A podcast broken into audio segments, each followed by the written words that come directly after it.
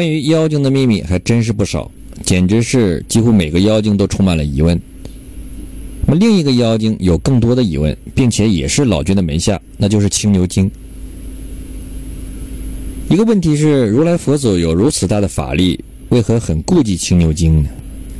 在第五十二回，悟空大闹金兜洞，如来暗示主人公中，如来听说将慧眼妖观，早已知时，对行者道。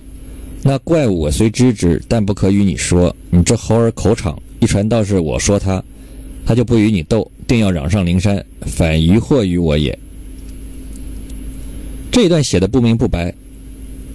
如来是在说老君的青牛独角寺，而作为佛门之主，曾经收服了孙悟空的如来，竟然担心青牛精嚷上灵山，并且青牛精要是知道如来说他。就不去和取经队伍较量，而是去直接找如来的麻烦。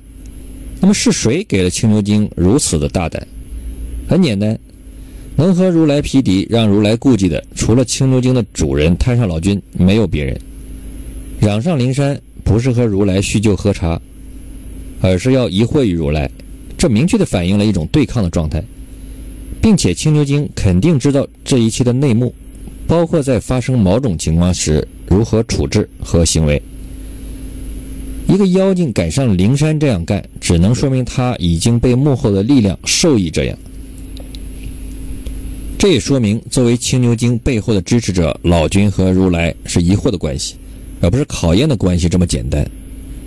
另一个奇怪矛盾的地方，如来说金丹砂可以让妖怪拔不得脚，而那妖怪轻易地就拔出脚来。原文开始，如来道：“你去洞外，叫那妖魔比试，演他出来，却叫罗汉放沙，陷住他，使他动不得身，拔不得脚，凭你揪打便了。”后来那怪急了，拔出脚来，急忙取圈子往上一撇，叫声招，哗啦的一下，把十八粒金丹砂又竟套去。那么神通广大、法力无边的如来，这次是失算了吗？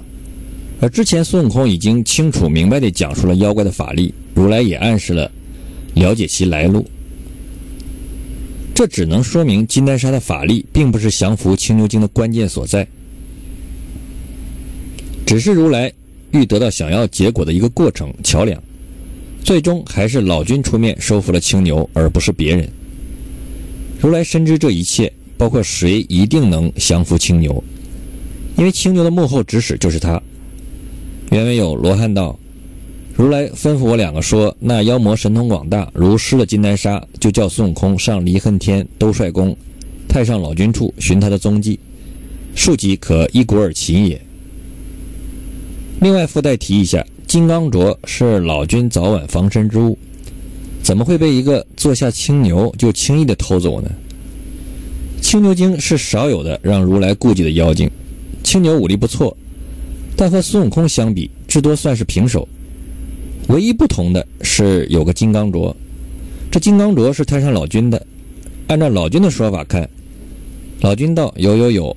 捋起衣袖，左脖上取下一个圈子，说道：“这件兵器乃昆冈团练的，被我将还丹点成，养就一身灵气，善能变化，水火不侵，又能套诸物，一名金刚镯，又名金刚套。”当年过函关化胡为佛，甚是亏他，早晚最可防身。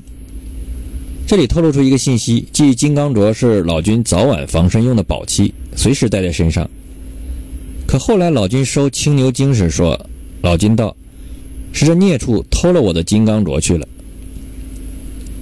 老君说：“我那金刚镯是过函关化胡之器，自幼炼成之宝，凭你什么兵器，水火俱莫能进它。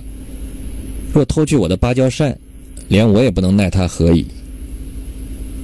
如此重要随身携带的法宝，怎么会轻易被一只牛儿偷走？这十分令人生疑。而且比较巧的是，刚好牛儿偷走的是老君第二厉害的法宝，而不是最厉害的芭蕉扇。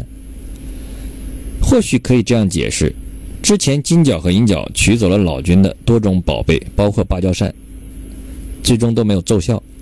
此次只好丢失金刚镯了。这个丢失是打了引号的。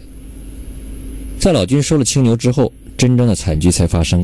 孙大圣才同天王等众打入洞里，把那百十个小妖尽皆打死。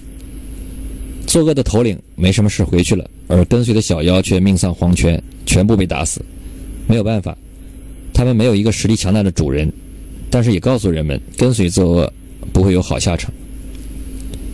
由以上可见，此三波四个妖怪都是同一个幕后，为着同一个目的刻意安排的。而金兜山、金兜洞实际上就是兜金山、兜金洞，即在此地兜走了一大笔金子。